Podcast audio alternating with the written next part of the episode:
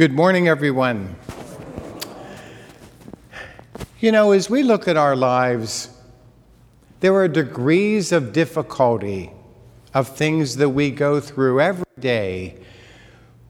One of the hardest things that we have to do in living our lives as a follower of Jesus is to be able to recognize our fault. You know, I can't tell you over the years how many times when people go to confession, I just don't have anything to confess. And I think that that's more real than we think.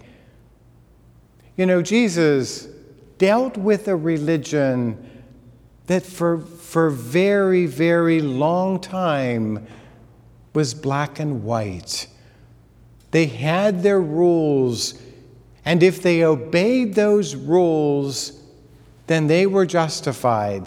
They felt they were doing nothing wrong. The law says, You shall not kill. Well, I haven't done that, so I got that one covered.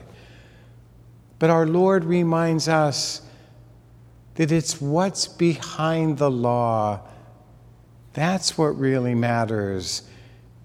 And you know, that's where every one of us is very guilty. As we look at our world today, our society today, there are so many multi billionaires sitting behind majestic decks in huge companies. Oh, yeah, they pay their, their workers minimum wage. They get rid of them when they don't need them. They have all the loopholes for taxes. But you know what? They're not breaking any laws. And so they feel justified. Look at me, how great I am. And we can go on and on and on, looking at our lives, obeying the laws, but are we really? You know, we sit back and we think we're doing okay, and we criticize so many people and find fault with everyone and their brother.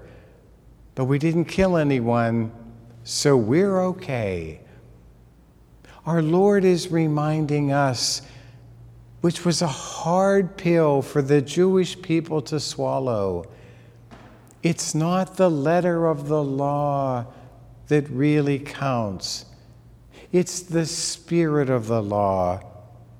It's what the law is about. That is what should guide and direct our actions in life. We may not kill somebody, but boy, we can destroy their name with one little lie. We can kill their reputation with gossip that we choose to spread. We can do another individual much harm just by not being kind. But are we breaking any of those laws? Not really. At least the way the church in the day of Jesus looked at them.